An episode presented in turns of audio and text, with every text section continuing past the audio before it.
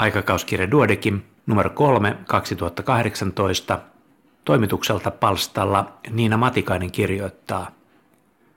Mitä opin tänään? Lääketieteen perinteiset erikoisalat jakoivat sairaudet omiin etupiireihin, joista ei juuri lipsuttu. Aiemmin haimakasvainpotilas olisi kuulunut suoraan kirurgin tontille ja gynekologi olisi valtimotautien tai diabeteksen riskien seulomisen sijaan konsultoinut kollegaa. Miten siis kehittää luottamusta omiin taitoihimme uudella alueella? Oma osaaminen laajenee opiskelun ja kokemuksen myötä. Esimerkiksi dyslipidemioiden käypä hoitosuosituksen päivitys sopii lukemiseksi modernille gynekologille, joka arvioi vastaanotollaan munasarjojen monirakkula-tautia sairastavan potilaansa valtimotautiriskiä ilman ylimääräisiä konsultaatioita.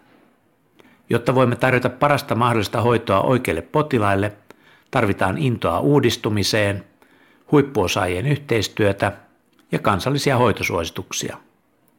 Hyvä esimerkki vakiintuneesta moniammatillisesta tiimityöstä on tässä numerossa esiteltävä haiman toimimattomien neuroendokriinisten kasvainten hoito. Toinen hieno esimerkki on vastasyntyneiden aineenvaihduntasairauksien seulonta, jossa yksi keskus Turussa vastaa kaikkien maamme näytteiden tulkinnasta. Kun katsoo sivun kaksisataakuusikymmentäviisi taulukkoa neljänkymmenenkahdeksan tunnin iässä seulottavista aineenvaihduntasairauksista, ymmärtää vallitsevan yksimielisyyden keskittämisen järkevyydestä. Vaikka lääketieteellinen tieto ja hoitomenetelmät monimutkaistuvat, voi omaa osaamiskenttää edelleen laajentaa Duodekin-lehteä lukemalla. Itse opin juuri silmälihaksia heikentävästä mitokondriotaudista ja seuraavasta numerosta taas jostain muusta mielenkiintoisesta.